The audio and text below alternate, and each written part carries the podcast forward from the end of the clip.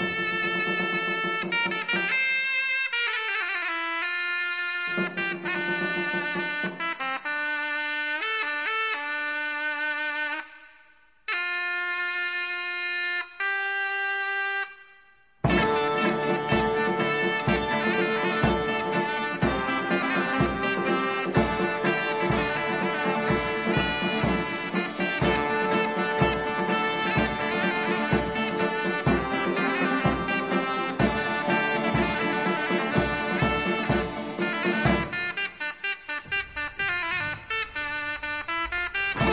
afternoon. It's Saturday, 2.30 on the 26th of June.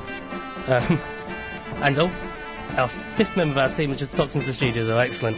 Um, this is the last um, episode of Freaky Trigger and the Lollards of Pop for this series, and it's a two-hour extravaganza as we melt in the heat of the studio. So joining me today, um, we have Magnus Anson. Hello. Um, we have Nick Dastoor. Hi. Um, we've got uh, Cicely Noel Smith. Hello. And, um, oh, what's your name? Oh, Mark Sinker. That's right. Um, today, in this wonderful heat, um, we are coming from Gla- the Glastonbury Festival live, um, enjoying the sun and dodging the rain um, between all the big bands and, um, well, hoping to see later Bruce Springsteen. Uh, who, who are you looking forward to seeing later, Magnus? Michael Jackson. I can look forward as long as I like. I've paid so much money. This is um, how, how much money have you paid to see Michael Jackson at the O2, Mark? All of it. It, it, it, it strikes me Not that the, no to You it. saw I the paid it to see it at Glastonbury. That's why it was so he- much more he was expensive. he was never coming to Glastonbury. That's not what I was I'm, told. I'm, I'm glad we crossed this Rubicon right away. Yes, well, it's, it's been a day now. I mean, we, I think we've, we've come to terms with the, the sad news, and um, and now we can we can make mock. too soon. Too soon. Anyway, Never too I, soon. I want to see Rolf Harris. You want to see Rolf Harris? Where, what stage is he playing on? Uh, I believe he's playing on the world stage. Ah, okay. well, he, um, in a sense, he's never not been paying them. yes, indeed. He's, he's, he's a bit of a statesman in that way.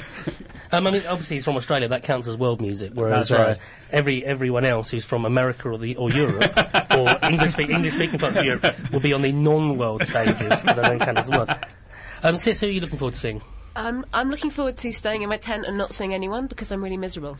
That's that's always I I, I always enjoy doing that actually. Yeah, It's, um, I- it's, it's the best way to enjoy a festival. I think. It's kind of the, it's definitely I know a lot of people who spent most of a Sunday at Glastonbury doing that. Yeah. Um, and Nick, you're you're a, you're a seasoned Glastonbury ve- Glastonbury veteran. I am. This I'm- is your is this your tenth oh, Glastonbury I'm now? loving it here. Yeah, I think it's um, possibly my tenth, hundredth. Who knows? It's Who it's knows? it's a lot certainly. And um, yeah, got looking forward to Pronghorn later. Oh, pronghorn.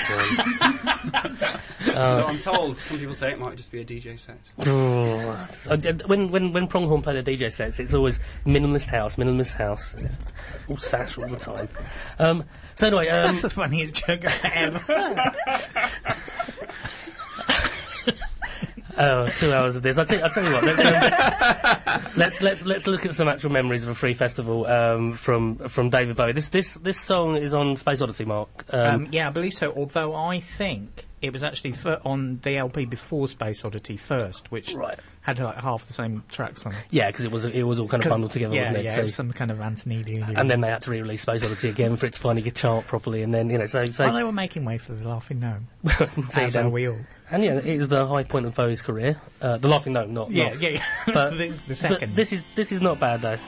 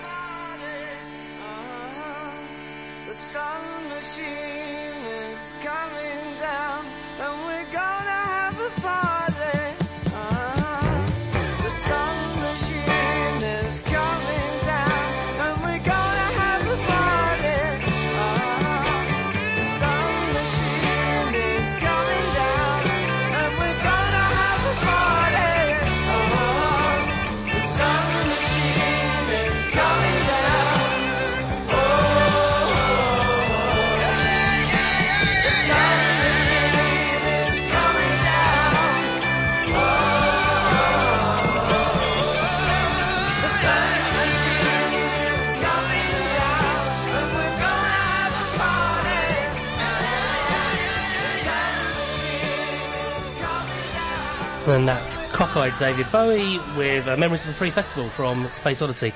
Um, Mark, uh, do you know what festival that's about? No, I, I'm not absolutely sure. I think it's a festival in the late 60s. Um, if we trust the documentary Velvet Goldmine, it's a festival at which uh, David Bowie saw Tyrannosaurus Rex play and decided that's what he wanted to be when he grew up. Um, uh, it's one of the, that's one of those documentaries where the uh, the central character hasn't got the same name as the person in real life. No, he, the, the, the the person that the documentary is about is named after a song by Brian Eno, as all documentaries should be. But Yes. not enough are. But then that, that, that's that's very apt for David Bowie since he's not named after what he's named after in real life either. Since that's David Jones is named after what David Jones Well, is. David Jones, is, David Jones is his pre-stage stage name. I don't know what his actual name is. Uh, it's probably Mark. Trevor Jones or something Yeah, like that. something like that. So um, anyway, it's uh, have you have you seen any famous people backstage here at Glastonbury so far? I mean, I saw I saw Adam and Joe this morning. I saw Jo Whiley. Um, in fact, the only people I've seen backstage so far have been uh, kind of journalists covering um, the festival. Strange. Yeah, I think that's possible because they are the only people who are backstage. well, unfortunately, the the back, the passes we've got for Glastonbury are, are backstage passes, which you'd expect. But unfortunately, they only allow us to go backstage, and the, we're not allowed to actually see any of the bands at all. So it's, um, it's Hurrah! Which result. makes it better. yes, which is which is what happens at Glastonbury. I mean, um, I've never been to Glastonbury. have you not? So I, you have Except to. that- Ex- that is Apart from this one. Yeah, but this doesn't I've count. never been backstage. before, and I don't understand why I'm here. well, obviously Michael Jackson. I came for Michael Jackson. I paid to see Michael Jackson, and I don't understand why everyone laughs when I say that. Have you not heard the news, Mark? Farrah Fawcett is dead. Yes, I'd heard that news. Yes. She's been ill for a long time. She had been ill for a long Farrah. time. Um, yes. Uh, the, the Glastonbury Festival, you you have been to uh, Magnus, um, Nick, and Sis. Have I you? don't actually think I have. I think I was always more a Reading than Glastonbury kind of person. Oh, we know we know how to distinguish the different festivals. Pete described this earlier on. It's to do with what you do once you've weed in a bottle. What you do. after. yes, no, yeah, no, it's, it is, it is true. At Reading, you would always throw it on stage. Uh, at Leeds, you would drink it, and at Glastonbury, um, you would you would just drop it on the floor sur- surreptitiously. And at WOMAD, you can sell it to someone else to kill whatever. At T in the Park, you you don't throw it at the stage, you throw it over the people behind you. Oh, okay. Uh, that's- Ah, it's a 'Cause, yeah, you- you've good been- variation. you've been to Tea and Pop quite a bit. No, you I older. heard about the, Oh, okay. that, that.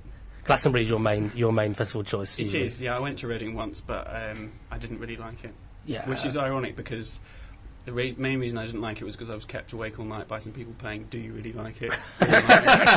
um, and your response was. Yes, you were able I to was a bit scared. They were quite big boys, and uh, Yeah. well, I, s- I stayed away. And I've, I've, I've only been to Reading once. I, I, I got that by winning a radio competition. Uh, they had a pair of tickets to give for the people who had the best story or best reason to go to Glastonbury. So I, sorry, to Reading. So I rang up the radio station and said my friends who had met two years previously at the Reading Festival were getting married the weekend before Reading and, and couldn't afford a honeymoon. Um, so I was getting the, getting them for them, and, and I won them, and I felt a little bit bad because this was clearly not true. And also, it struck me that this was actually quite a good publicity stunt for the radio station if they wanted to follow this this, this couple. So I was I was I was increasingly concerned that at the last minute before I got my tickets, they may follow up. So you had to marry someone. Basically, yeah, I took someone along with me. Um, we pretended to be married all weekend, and um, we pretended to have some children. She's now living in the states uh, with my two pretend children. Um, I see them occasionally. It's it's nice. Um, Magnus, your, your your memories of Glastonbury. Oh, well, I'm a big Glastonbury fan. I'm a particular fan of uh, walking very slowly in some mud and looking at the backs of other people's heads. Yes, that that does happen a lot. It is it is often traversing Glastonbury is often like um, walking walking up and down Oxford Street the week before Christmas, but but less cold and, and cleaner. I've got to say, I mean, uh, obviously I'm a big fan of Glastonbury, but it's not been the same. It's not as it used to be. And uh, I, I liked it when it only had 100,000 people there. I felt 140,000 was maybe a bit too much You for can't the get to meet them all, can you? Yeah, it's got, it's got to go back to. I must, I must admit, last time I was there, which was which was two years ago, when, when the final day did was you know all the usual Battle of the Somme metaphors sort of kick in, and it, it really was. The last sort of last couple of hours were really just hell on earth for me, and we may revisit that later. But um, but we, we were there with one of our friends who is actually Glastonbury this weekend, and um, but on the other side with the punters, um, and uh, yeah, he's um he he did make that exact point. You know, as as we were walking past the Manic Street Preachers, um, he he found the, the main the main thing to moan about was the excess number of people, the extra ten thousand people that he he thought put it over tipping point. I personally was complaining about the Manic Street Preachers, but that's that's the way these things go. Um, Nick, how, how many how many have you been to? I think I've been to six. Yeah, I had a. I I was a late starter. I didn't go till '98, which was a bad one to start with. Um, one of the, the muddiest, and then I had a break, and then I went um, non-stop from 2002 onwards, Right. until I've haven't been for a, for a while. yeah, you, I think the same time as me. You, you was Yeah. your last one two two years Mm. ago. But um, yeah, I, I, I find it a little bit, bit of a mystery the popularity of, of Glastonbury, how it wanes and waxes. Mm. And, you know, the, the whole thing of it slowly becoming that it's sold out within seconds and then somehow drops off uh, and then and then come back again. I think it's probably all tied to the weather. Um, I mean, if you had, I mean, for me, if, you, if you've had a really or two really bad Glastonburys in a row, or two really bad wet ones, then suddenly you feel Wet ones, You popular feel- choice. at Yes, indeed, well, indeed, yeah, it's a, a favourite. Um, yeah, it, it, you do start thinking, oh, maybe I don't, and then I think everyone has that same feeling, and it's there for a new generation, or is it? But is it? Yeah, is, Yeah. It, is it the same group of people just going year after year? I think a lot of it is. An awful lot of it is, and you know, um, perhaps they should step by and give it to young people to get trench feet, foot, and so on. Reading is for young people. That's the point of Reading. That's why nobody could have believed your story about the friends who were getting married and they met at Reading, because nobody above the age of 16 goes to Reading, and if they do, they're really creepy. So, I, as, as, said, as said, creepy guy um, at, at, at Reading. Um, but you feel. I, I remember going when I was about 18 and just feeling really old. Yes, and terrified because suddenly I was the old people that I'd always hated. Well, well, we're all the old people that we all hate Yeah. now, so which is a great the old people I like. I think you, you're the old person I hated.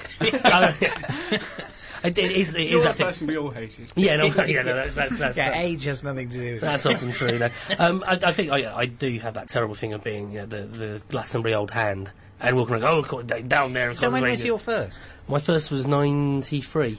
So what, what happened then? uh, got very drunk. Um, So you're not one of the people who can, because Carl Small seems to be able to remember, even though he is not absolutely sober during all of the. no, He seems to be able to remember every single thing that he happened write, he, in order. he writes stuff down, and he's got like the clash list. I mean, he doesn't he doesn't go back as far as say the sort of the wartime Glastonburys, the blackout Glastonbury of forty one, and so on, where everyone played with no lights on at all. and um, and you know, we've we've traced it back to. I mean, Jesus probably went to Glastonbury, um, the festival. It's quite likely when, when they came over to the UK, visited Glastonbury, so they probably came yeah, to, for the with Joseph, he, Joseph. he- Yeah, Aaron Fear. they Aaron were on Fear, the yeah, same that's- set together. Yeah. exactly. Yeah, no, kicked and- out of Reading for being a creepy guy. Yeah, And, uh, yeah. thought, go to Glastonbury. Anyway, I think we've got a live link up now back to the world stage. Oh. Unfortunately, the only the only stage that we're actually allowed to broadcast from is the world stage, as far as I can understand, the jazz world stage. And um, this is a, a, a Swiss Japanese combo, I believe, um, called uh, uh, Tim and, and Puma Mimi. Um, and uh, we may, may be asking you to translate this later, sis. So um, just I'll, I'll keep an ear out. we'll see how it goes anyway. But it's out to the main stage. crowd are very quiet for them this time of day, often. But uh, yeah, I think they're yeah okay.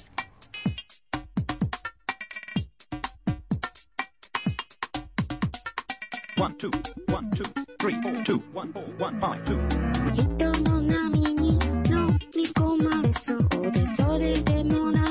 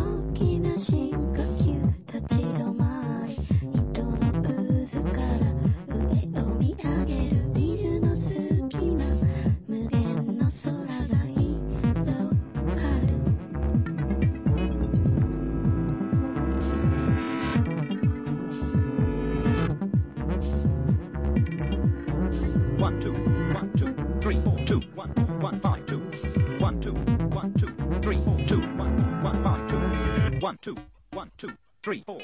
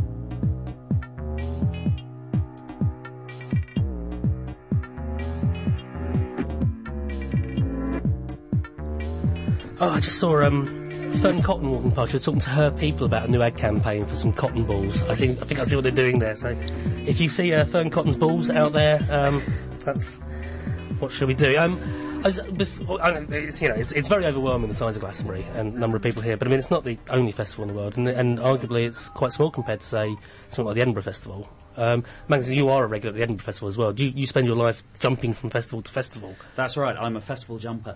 I've um, yeah. The, the Edinburgh Festival does have uh, one of the key aspects of what I think is is necessary for a festival, and, that, and it's a personal view. I know that this isn't anything in, in the definition of it, and that's it's got to have a kind of for me, it's got to have a carnival aspect. So with Glastonbury, you've got to be able to occasionally see a 20 foot Jarvis cocker wandering around on stilts. Uh, that you were possibly on drugs that time. Actually, no, no, you've never been on drugs at Glastonbury. Um, you're a very clean living boy. Um, but nevertheless, I do know someone who was very worried about a, a, a, a who, who did take some kind of substance and saw Glass, saw uh, Jarvis Cocker Um, and thought he was going to poke his eyes out, even though he was miles away on stage. But he has got very long, bony hands. you said you said um, you think a festival should have a carnival atmosphere. Uh, yeah. um, Why? What's the difference between a festival and a carnival? Uh, well, of all, I think, I mean, I, I don't actually know what the definition is. I'm waiting agog for you to tell us what the origin of the word is at some point. But the, uh, I, I, lots wait, of things, wait away. Lot, lots of things which call themselves festivals don't seem to have a carnival to them. So, for instance, the Festival of Carols seems to be a sequence of carols, and I'm sure that's a legitimate use of the word festival, and yet it doesn't have a carnival. I'm not sure. I think the word festival is often appended to something to make it seem sexier.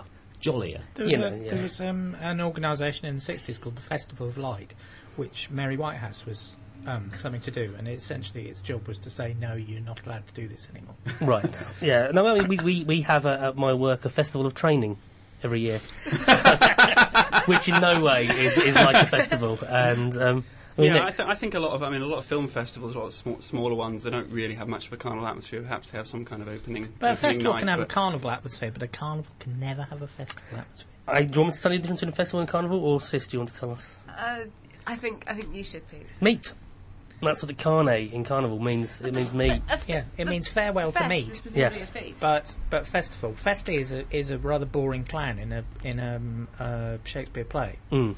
And so I think festival is like the sense of relief everyone feels when this clan finally leaves the stage. It's true. It's true. All, all, all, all of Shakespeare's all of Shakespeare's comedy uh, comedy terms. His clans in particular are actually not what we currently think of as funny.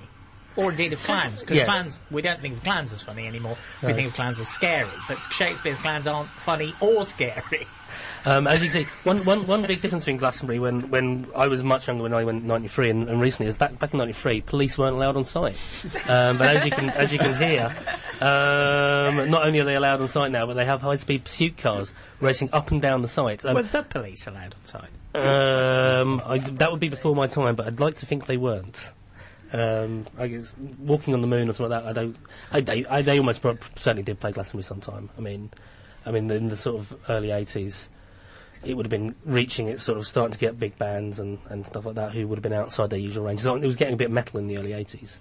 Um, if, unfortunately, if, if, as, if our friend Steve was here, he'd better tell you because he can remember every Glastonbury ever. There's ever been, yeah. Yeah, but um, yeah. I mean, so back, back to Edinburgh, Magnus. Uh, yeah, well, the Edinburgh Festival itself, of course, isn't what most people think of as a festival. That's the Fringe, which is this sort of slightly more amateurish, although less and less so. And it, it wasn't amateurish 10 years ago, and it's absolutely not now. Isn't Uh, there, there's, there's, there's a fringe for the fringe now, isn't there? If I remember. Uh, well, there's a sort yes. of there, there are there are venues Yeah. which are listed in in the Fringe book, and then there are people who aren't uh, performing in these listed venues, and that's a Fringe on top of the Fringe. Um, the, the, So I'm I'm not performing in this. Am I in this list? more or less, yeah. In some ways, yes. I think you are. Well, Yeah. if, if you if you performed at Glastonbury and uh, sorry, if you performed at Edinburgh, if you performed at Glastonbury, I'd be so impressed, Mark. I would be too. I mean, the, because the, Edinburgh, the Edinburgh Festival goes back to the original, the actual official festival. Uh, yeah, that's right, which uh, kicked off in the fifties. Yeah, I think I think you're right. Yeah. And uh, and in fact, if you look at the fe- the festival program, it's only really got about a dozen things in it. I mean, it's sort of like ballet and opera and, and uh, stuff which takes up big important venues. Yeah. And that doesn't feel like what I think of as the Edinburgh Festival. And I know I mean the Fringe. And the, the things I like about the Fringe are all things which I think are a bit sort of staid and uninteresting about uh, just putting on a bunch of, of uh, quite conventional plays and so on Mm. in quite venues which would be very used to having them. do you do you ever go to any of the official festival things when you're at, when you're at the festival? yes, we have family outings to them. Ah, okay, okay. You, you said that in, in a way that makes me understand exactly what they're like. No, no, I always enjoy it. It's just it's, But they're, a but they're, different like, they're, like category the, they're like the plays and stuff like that, and they're that's the, right. the stuff at the big big venues, and Yes. um, which may then transfer to London or be so Mhm. terrible that you'll look at each other after and say, "Who's going to be the first person to say how rubbish that was?" And then, then there's the film festival, and then there's the Mhm. book fest. The book festival seems to be a particular damp squib as part of the whole thing. I, I love the book festival. I really, really enjoy it. It's um, the book festival is one where I always try and get. Uh, but I really enjoy reading the program, and it's uh, no seriously. It's um, It's a festival of reading. I mean, come on. It's- but it, it, it's because it um, it exists more in the, the ambition than the, the execution. Yes, well, it, that's that's why I'm saying it's a bit of a damp squib because in the end, a festival of books. It, it's like No, like no, it's, a- it's a festival of, of, um, authors, basically. Oh, okay. And so it's got uh, three or four tents where authors will come and, and rotate, and, they- and they, they get there a hundred. I just walk around the tent. Is it- so it's a bit like a fashion- from all sides. It's, it's a bit like London Fashion Week, but with Terry Pratchett with his hat off or something like that. Particularly unpleasant thoughts. But um, uh, Nick, have you, you ever been to the Edinburgh Festival? I have, yes. I mean, as the, I recently moved down from Glasgow, and obviously it's quite easy to pop over from Glasgow to Edinburgh. Yeah, so, well, you've got a very, very broad Scottish accent. I think Yes. listeners would be well aware of that. Um, so um, yes, now I would pop over and see and see. Uh, often just sort of silly comedy things, but uh, occasionally I'd sort of make more of a fist of it and hunt out some decent plays and stuff. Mm. I have actually been to the official festival once as well. So. So this Edinburgh. I took a play up once. Oh, now Mags, you, you've taken stuff up as well, haven't you? Before you've been involved with. Uh, yes, I have, but, but quite tangentially. It'll be nothing like what says Yes, about. yeah. What, what, what was your what was your plan? This, I, this, I is- shouldn't really. this was have the mentioned Fringe, it yeah. at all. No, no, this so was, should. This was the Fringe. Um, we were in the last week, so we, I think we were sort of. Uh, Yes. had limited presence in like reviews and stuff, which was probably a good thing. um, yeah, What was what was your role in this? Um, I wrote it and acted in it. So But that's pre- that's a it- pretty major contribution, it was I reckon. What was it quite called? I can't actually remember. You wrote it. I know. wrote it. You, can wrote it. I You can remember. By You the, can by the remember. third day, I hated it so much. You can remember. If not, you have I to make up something. Otherwise, we will have keep not asking you listened to to, it. tell us what it was called. What, What was it this called? about? It, What I was it remember about? It was about the taming of the shrew, Okay. But Is it was it was it about how sexist the train taming the screw, shrew is, or Taming of the. yeah. the turning the turning of the shrew or the taming of the Yeah. screw? But two, two mash up plays I've always wanted to do. uh, basically, yeah. Yes. It was a bunch of girls Yeah. doing a play about with with no male characters about how the taming of the shrew was totally sexist. Oh my god. I've been I've been in a play like that. Yeah. Yeah. Quite good. It's, uh, it's with that plot. So you may have ripped it off someone as well. But It didn't have a plot. oh, okay. Did you receive any reviews? Was it improvised? It was semi-devised. Semi-devised. Uh, so this is it. Oh, so we're not we're not we're, we're I not don't need making to give you the title for you to understand everything about it. we we're not making fun of you, sis. We, we, we didn't know we didn't know about this until you, you no, I just mean- mentioned it.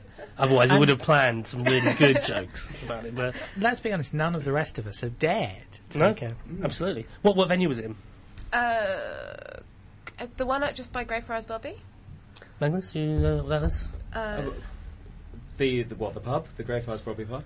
no, no, no, sta- it- the it's, it's actually a Yeah, theatre. Oh, well, the Bedlam and it's Theatre. called. It might be Bedlam. Bedlam, yeah. yeah. Okay, that's that's that's a relatively major venue. That's, Yes, it that's- is, That's yeah, that's- decent venue. And what year was it? I can't remember. What was it called? I'd finished school. I've forgotten the name. Josh. You're not going we- to find out if we- if we- anything if we- about if we it. jog- it's if we- okay. We had we had um, audiences ranging from 26 people to six people. So the likelihood of you ever meeting someone who has seen this and is not one of my friend's mums All right. is pretty low. Fair enough. Oh, you can hear that helicopter coming in. That's probably Kanye West coming in now, um, or it might be Kanye West's auto tune machine. Um, I think we, we're going to jump to another track now. Um, Nick, this is this is one of your tracks. I have no idea which one it is. Yes, It's the this first- is um, this is the popular band Scouting for Girls and uh, their song Scouting Glastonbury. for Sorry to Yeah. go back to Glastonbury, but you know, Yeah, it's well, always in my heart. and that's where we are. Um, No. Scout, uh, scouting for girls, which is of course legal now. Scousing for girls. Scouting, but the, the actual movement, scouting for girls, because girls can be in the scouts. Why are you looking at me? I don't know. I don't know. I don't know. I've got a fuzzy head. I'm not getting out of bed today, no way. I didn't get until half past three from Glastonbury last night. I don't remember much, cause I spent all my money at the cider bus. I had the time of my life, but I couldn't tell you, I couldn't tell you why. Oh, yeah, yeah, yeah. I'll see you at Glastonbury next year. Whoa, whoa, whoa.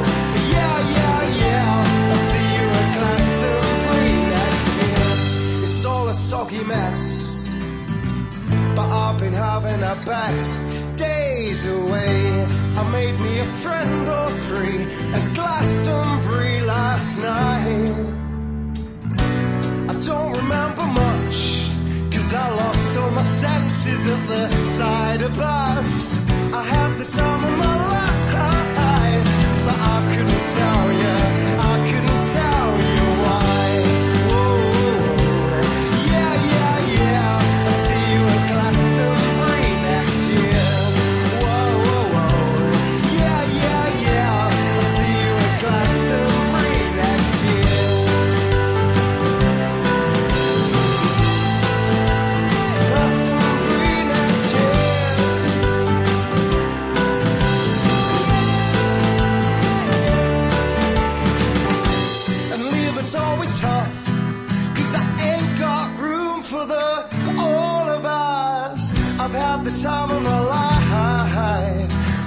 couldn't tell you, I couldn't tell you, I couldn't tell you, I couldn't tell you, I couldn't tell you, I couldn't tell you why. I left my wellies at the gate, waved goodbye to my mates. I said we'll see you here next year. Got my tent blown away, sun stroking the day. But I'll be coming back next year.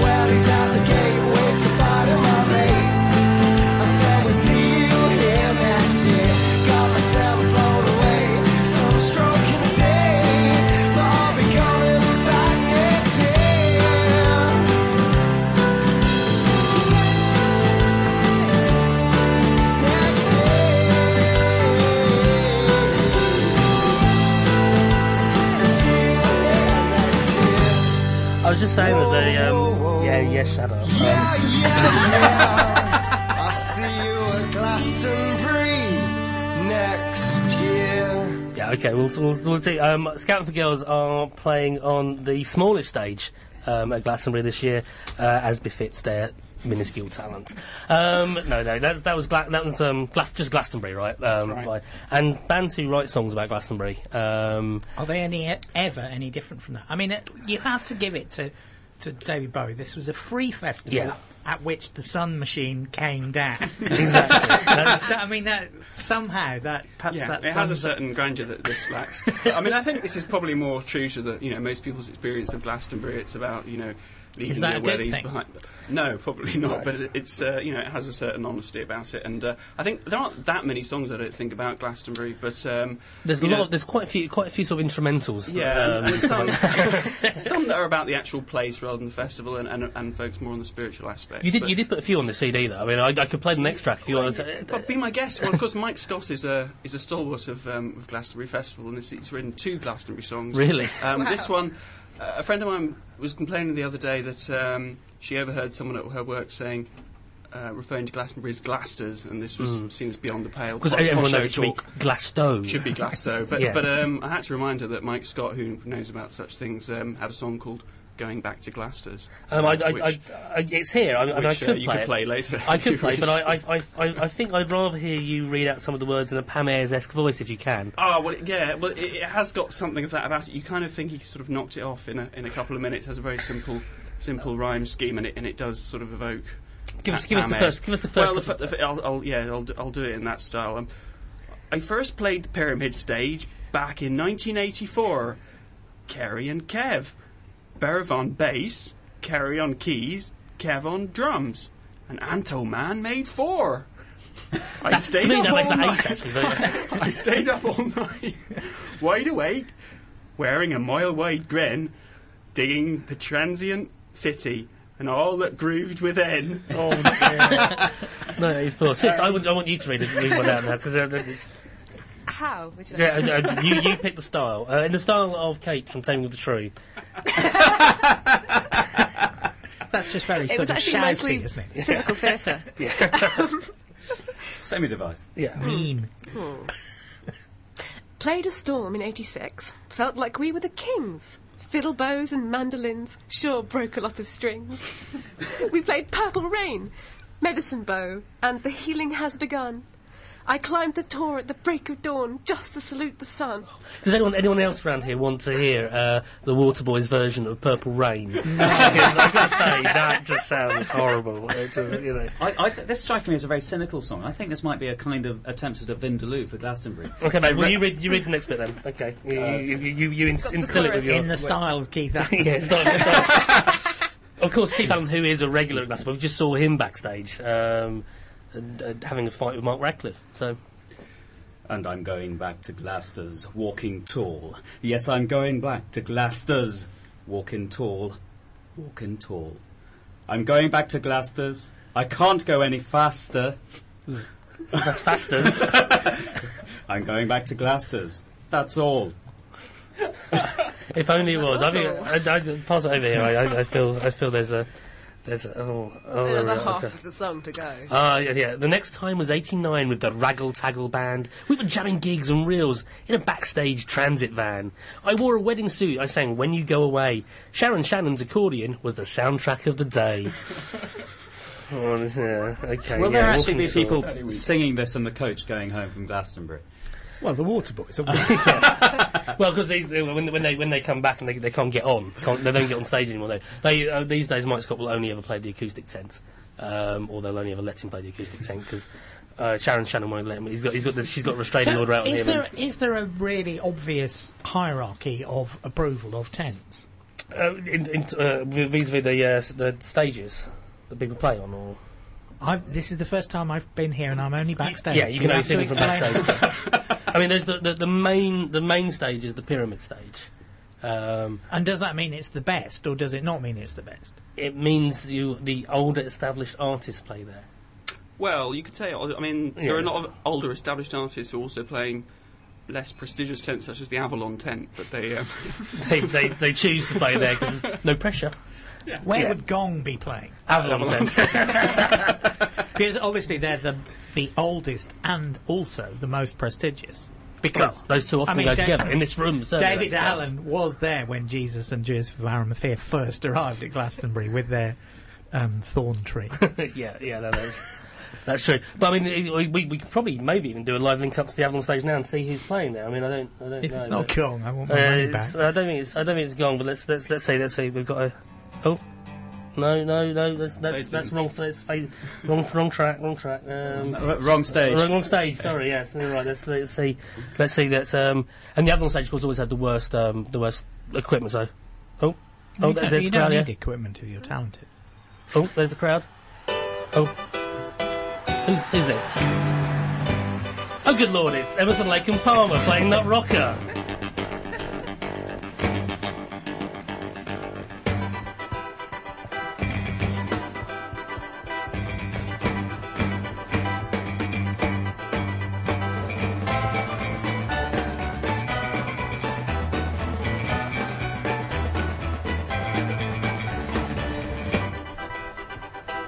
They, they used to do this live all the time. I, I, I- hadn't realised they'd reformed for this Glastonbury uh, ELP, but um, Yeah, I, I my memory is that this was their show-stopping second encore.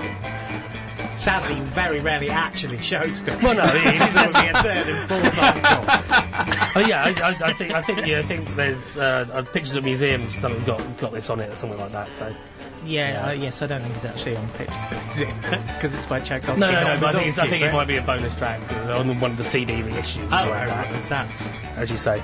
But say that you can see. I mean, we we got a small monitor and we can see the crowd frogging away to this, um, all holding, all glass grasping very large two litre green bottles for some reason. It's it's it's odd that. Sadly, B. Bumble himself Hmm. died last year. No, He he left being a he left being a professional guitarist behind in the 60s and became an economics professor at Oh, right. uh, a Southern American university. Professor I mean, Professor States. B Bumble. I can't remember his actual name, but, Um, but, surely that was um, his actual name. That's- Freaky Trigger has a little exchange from a couple of his pupils saying that he was a great man. Oh, excellent. So Yeah, so good. But those of you who haven't realised, this is uh, Freaky Trigger on the Lords of Pop, uh, going into our. Oh, um, no, we're still in our first hour of the show. Lord, uh, Tempest doesn't feud it always, does it? Um, we're but going, yes, uh, going into a 40 in the minute. yes, We have so much left to say. we have so much left to say. Well, We've said exactly a third of what we need to say. Yeah, the, the with all the with the crowds here and so on, there's there's no end of no end of material here. Um, Perhaps crowdsource it. but yes, indeed, yeah, the um, we could crowdsource, yes, or crowd surf. That's you said that that was what that Japanese track was about. wasn't it? The the, the team It was, yeah, dive, diving into a sea of people was the first Yeah. line. Then I stopped paying attention. But you're not allowed to do it Glastonbury anymore. Right, into a wave of people. Wave of people. But Diving yes, um, for pearls into a wave of people. Possibly. you could do that at Glyndebourne, I think, not at Glastonbury. That's, Yeah, that's um, why Glyndebourne is better. Yeah, it's a better Crowd festival. surfing at Glyndebourne is sublime. Pimm's, darling, Pimm's. Um, but yes, uh, as Mark as Mark um, intimated there, uh, there's loads more material on uh, the website freakytrigger.co.uk where you'll be able to pick up a podcast of this show if you need to listen to it again because you haven't quite got through the density of some of the things we I said. I think I'm going to have to listen to it again. so okay, what's happened. Um, yes, um, and on there uh, there are a few um, a few tributes to Michael Jackson um, from the last couple of days, and uh, a, f- a few mentions of the other people who died in the last couple of days as well. Um, Ian Loveday. Ian Eon. Loveday, yeah, from Eon. Oh, he, Um, I think he is Ian. I Yeah, think he's from. what was? But um, No, no, in, yeah. in my heart he is. Still, Okay. Yeah. yeah. okay, I The suppose spice must flow. the Spice Must Blood. Um, Sky Saxon, the Seeds, um, who I know little about apart from He had a funny little, sort of scrawny little voice, which was very moving. yeah, and an old old colleague of yours, Mark Steven Wells, died unfortunately Uh, a couple of days ago. Died, he died too, yes. Yeah, so it's um, very a very very sad period for lots of us. Um, which that crowd cheering in the background is in no way making a sort of ironic Well, ce- counterpoint. to- celebrating their lives, I think. Yes, I think Yes. so. Celebrating via the music of Emerson, Lake, and Palmer. And I think, I think we'd all we all like do. we'd So- all like to be able to do that. Are But the ELP finished now? Can they move their lorries, please? oh, you, you have been stuck on, the- on, the- on the motorway behind the ELPs. Emerson Lake. See, Lake's lorry should be smaller because it's got a smaller name, but um, it doesn't. and look all it has in it is the carpet that he used to stand on. Yeah. But he had to justify the lorry. and those of you who don't know I what we're talking assume about. that the, the, the lorry is actually full of of everyone. Well, in fact, it's basically full of Carl Palmer's kit, which is actually in all three Yeah, lorries. you're probably right. Yes. No, um, uh, d- d- so uh, to, to bring it back to more more festivals in general, I mean, with, uh, where um, Freak Trigger is normally recorded on the south bank of London, uh, would be a, a dead spit away from the fest- where the Festival Britain site was. Uh, yes, it's a little to the east, but that's right. Yeah, and Festival Britain, which is now uh, the, the site of Festival Britain was where, now where um, the National Theatre is and so on, um, th- that sort of area, and bomb site around there. Um, as now, I mean, it, it, it looks like that's almost been there forever. The current, the current, current architecture, but it's you wouldn't you'd be surprised to know that that concrete has only been there for thirty years. The, one of the strange things about the Festival of Britain was that a lot of it was built and then taken down. back down again. As, as As was the once back then. I, I guess so, yeah. Because I've seen I mean, the pictures I've seen of some of the some of the some of the architecture look really quite astonishing. I mean, the sky it, it, it seemed a great pity to take the skyline down, for instance. I, the impression that I've got from reading about it, as I was in fact not actually at No, it, no, you're, you're, you're nowhere near that old. is that it was pretty exciting, Hmm. and uh, it, the the era was known as the New Elizabethan era Mhm. because the Queen was still young, and they Yeah. thought that somehow and still called Elizabeth. and was still called Elizabeth, and um, uh, I can't. think No, But there, was, there was a lot of um, cynicism about it as well, in the same way that there was about the Millennium Dome. Noel Coward wrote a song mocking it, I think, to recall. That was kind of his job, again, though, but, to uh, mock everything, really. But Yeah, It but was I a think there was a general of kind of, you know, um, kind of post-war Yeah. g- government doing these big things was generally mocked. Uh, whilst, whilst we still need money, you know, we're not getting paid enough and all that kind of stuff. I mean, it's, it's interesting you mentioned the Millennium Dome because um, in the in, in a, a number of the stories about the death of Michael Jackson, um, the role of um, the O2 and the 50 gigs he had planned there have been have been raised, and indeed um, there is a suggestion that the, the stress of doing those gigs or planning to do those gigs may have contributed to it. Which, um, if you follow the logic back, means that basically uh, the Tory government uh, killed Michael Jackson mm. because they they put they they invented the Millennium Dome. They commissioned the, the Millennium Dome and designed it and, designed built it, and built it. Um, so and killed Michael Jackson. and, and therefore killed Michael Jackson with it. So It's um, good to have something more to blame them for. well, I think you know I think I, I I had mean, been, you know, missing out on. uh, we're outside of it. We're outside of an election period now. So uh, the Ofcom rules, I believe, allow us to say that that's just another reason for you not to vote Tory next year. But I'm just saying that you know, it's just a, just just a hint. I'm not you know not. I'm not going to question people's voting practices in any way. Um, They're actually planning on rebuilding the skyline, aren't they? Well, I say planning. I mean, there are a group of people who would like the skyline to be rebuilt, perhaps permanently. there is there is talk of it. Yeah, I mean, I mean, Although there's no longer space on the South Bank, so they want to build it in Crystal Palace. right. Okay, yeah, there's that's plenty of space there because there's just a big, like, platform waiting for something to be built on. Yeah. Uh, But they should. But if, if if they're in the in the business of rebuilding stuff, it strikes me that perhaps rebuilding the Crystal Palace at Crystal Palace might be a better way around it. You're looking at me like I'm a fool. Yes, but that's not because of what you just said. no, I, I, that's That's that's true. Okay, well, um, yeah, no. Uh, if you want, to, want, if you want to continue looking at me like a fool, um, here's a here's a little tribute to Michael Jackson, um, uh, which is um, I think your Senor Coconut's version of Beat It.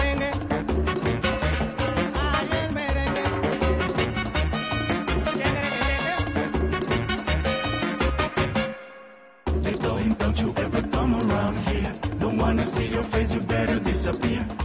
The fire's in the eyes and the words are really clear. So beat it, just beat it. You better run, you better do what you can. Don't wanna see no blood, don't be a macho man. You wanna be tough, better do what you can. So beat it. But you wanna be bad, just beat it. Beat it. No to beat defeated. Showing how funky strong is your fight. It doesn't matter who's wrong or right. Just beat it. Just beat it. Just beat it. Just beat it. They're out to get you better live what you can. Don't wanna be a boy, you wanna be a man. You wanna stay alive, better do what you can. So beat it. Just beat it. You have to show them that you're really not scared. You're playing with your life, this ain't no truth or dare. They'll kick you, they'll beat you, they'll tell you that it's fair, so beat. But you wanna be bad, just beat it, beat it. No one wants to be defeated. Showing how funky strong is your fight. It doesn't matter who's wrong or right, just beat it, beat it. No one wants to be defeated. Showing how funky strong is your fight. It doesn't matter who's wrong or right, just beat it.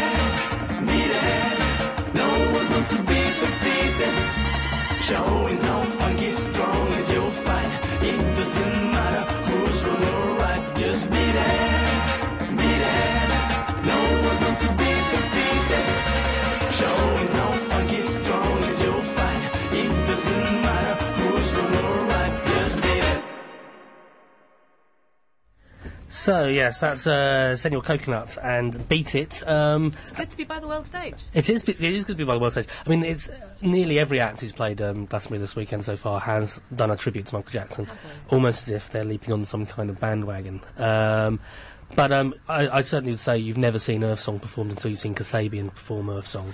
Um, they, they, they, they imbued the song with a, with a certain subtle gravitas that the original just didn't have. I And, uh, fear then I'll never see Earth Song quite, possi- quite possibly. Um, I mean, Earth Song is uh, a song which is which is all about the end of the world and well, and elephants. and elephants. Well, yeah, it's mainly about the end of elephants, actually, isn't it? Really, it's it's it's it's it's a song which is suggesting that the the human race may not be um, the best custodians of the planet, and we should be thinking. Which is really, it was this, the thing I felt most in the 90s was that the world was due to end very, very soon. Mm. Because all the dolphins and all the elephants and everything were dying and the bomb was going to drop and kill us all. And Not in the nineties. Not in the nineties. No. Oh, no, hold on a minute. I that think we was might have hit on something else here. Yeah. Uh, Sis, Sis is um, uh, probably about a decade younger than me. She's exactly a decade younger than me. And uh, in the 80s, you were worried about them dropping the bomb. Mm. In the 90s, Sis was worried about them dropping the bomb. We need someone 10 years younger than Sis and find out whether they're worried about the bomb being dropped right now. I don't think They it's going to drop probably right are now. because of North Korea. Yeah, yeah. So, you know. I mean, who were you, who were you worried about? Who, who did you think was going to drop the bomb? Uh, it was just a general sense of the. I mean, I, I don't think we, we actually had a sense that anybody owned a bomb that they might drop. It was just the knowledge that, or and nuclear power was just going to kill us Yeah, Yeah. somehow. yeah. I mean, it's certainly in the eighties there was the the for me there was a constant fear, uh, and I'm going to say constant overriding fear above anything else that um, nuclear war could start at any second. Um, and I'm sure going back even further when it when it was more likely to actually be happening.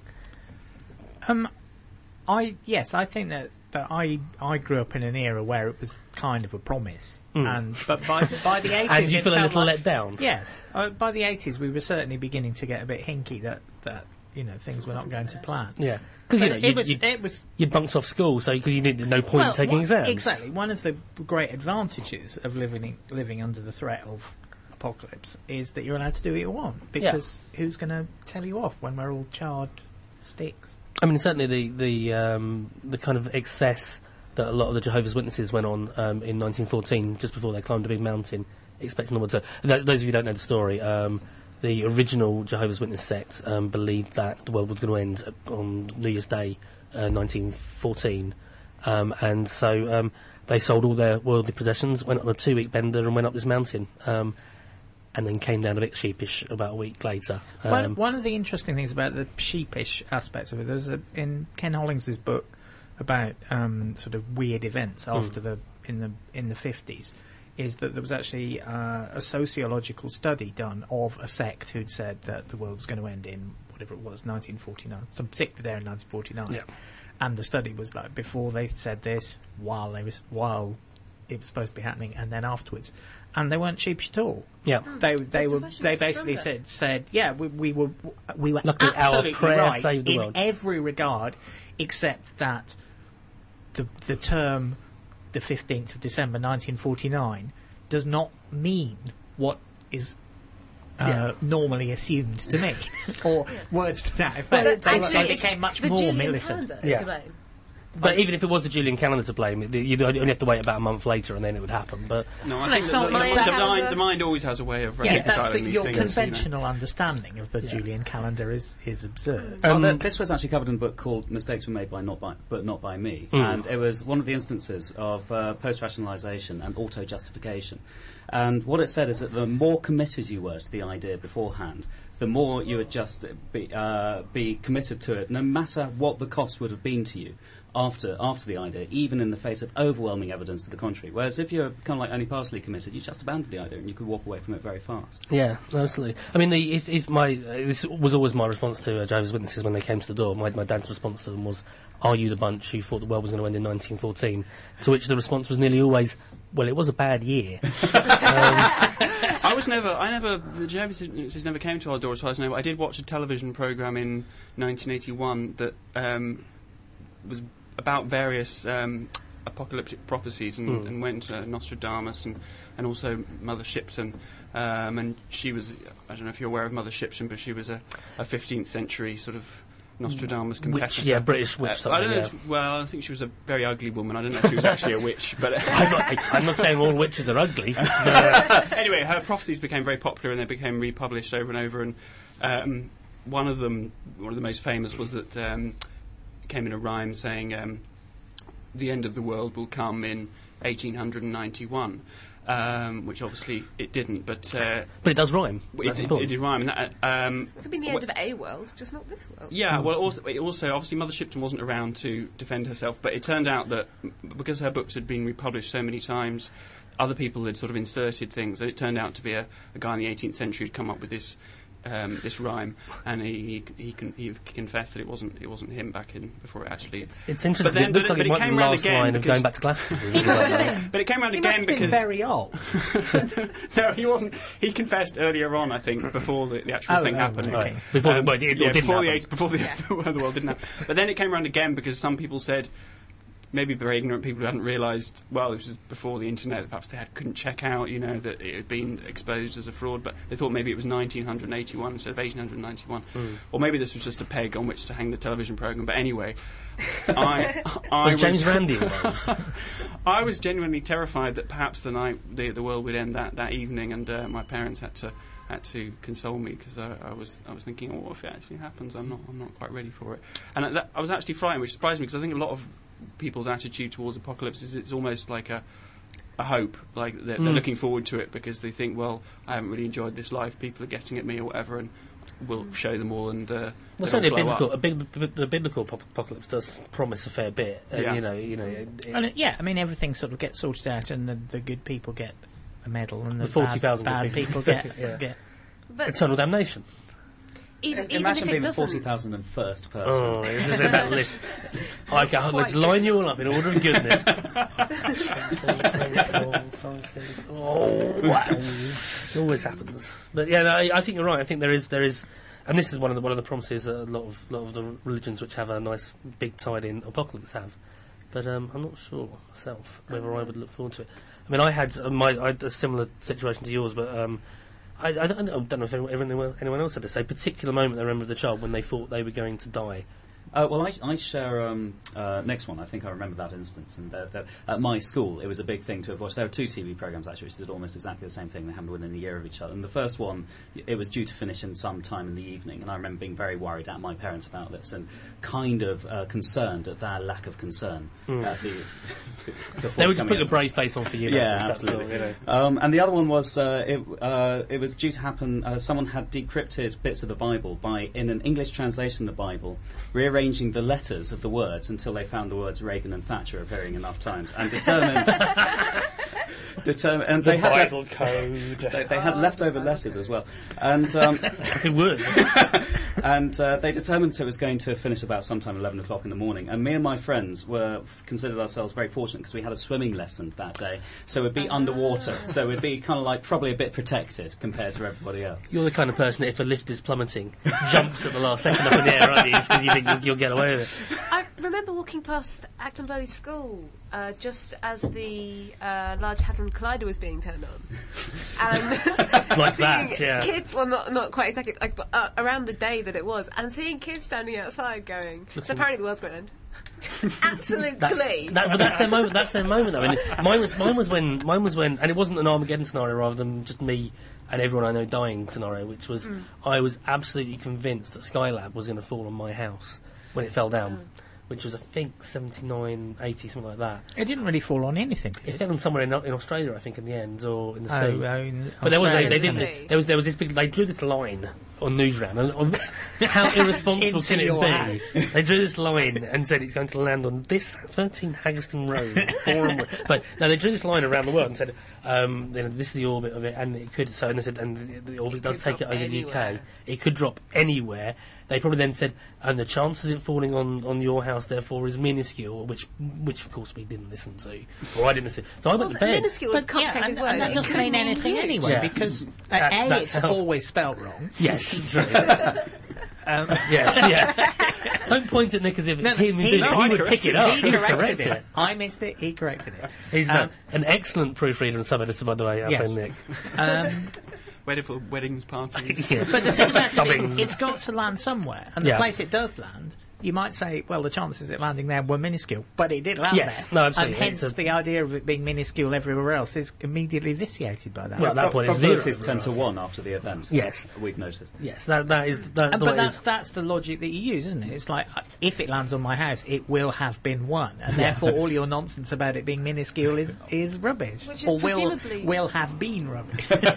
Which is presumably part of the appeal of the kind of end of the world so what what, image. what, because what was world- everyone's world. Y2K preparations? Uh, got a lot of beer table. in. Got a fair bit of beer in. Got in the Uh, swimming pool. Yeah, yeah. So, uh, made sure I jumped when the lift landed. Um, I was on a roof. Um, But did you did yeah, you a party. actually do anything in order thinking? Well, it could be. I No. mean, obviously the world isn't going to I- end in sort of fire and I ice. at kind that of point, worked is out that wasn't going to happen. I think Well, I, I, I backed up my computer and I bought three cans of canned vegetables. How long So could you you have have- eked out three cans of canned vegetables? Three days, I think. Right. But by then, you'd have been able to work out is is it going to be so awful that I don't want to live anymore, or is it just like exactly the same as normal and I don't want to live anymore? to say, but that was that was um, that plays into the the song we're playing next, which is not live. This is this is um, the Young Marble Giants from ooh 1980, 80, 80, I think. 80 um, with Final Day, which are, which is the scenario that Mark is describing, so it fits very nicely.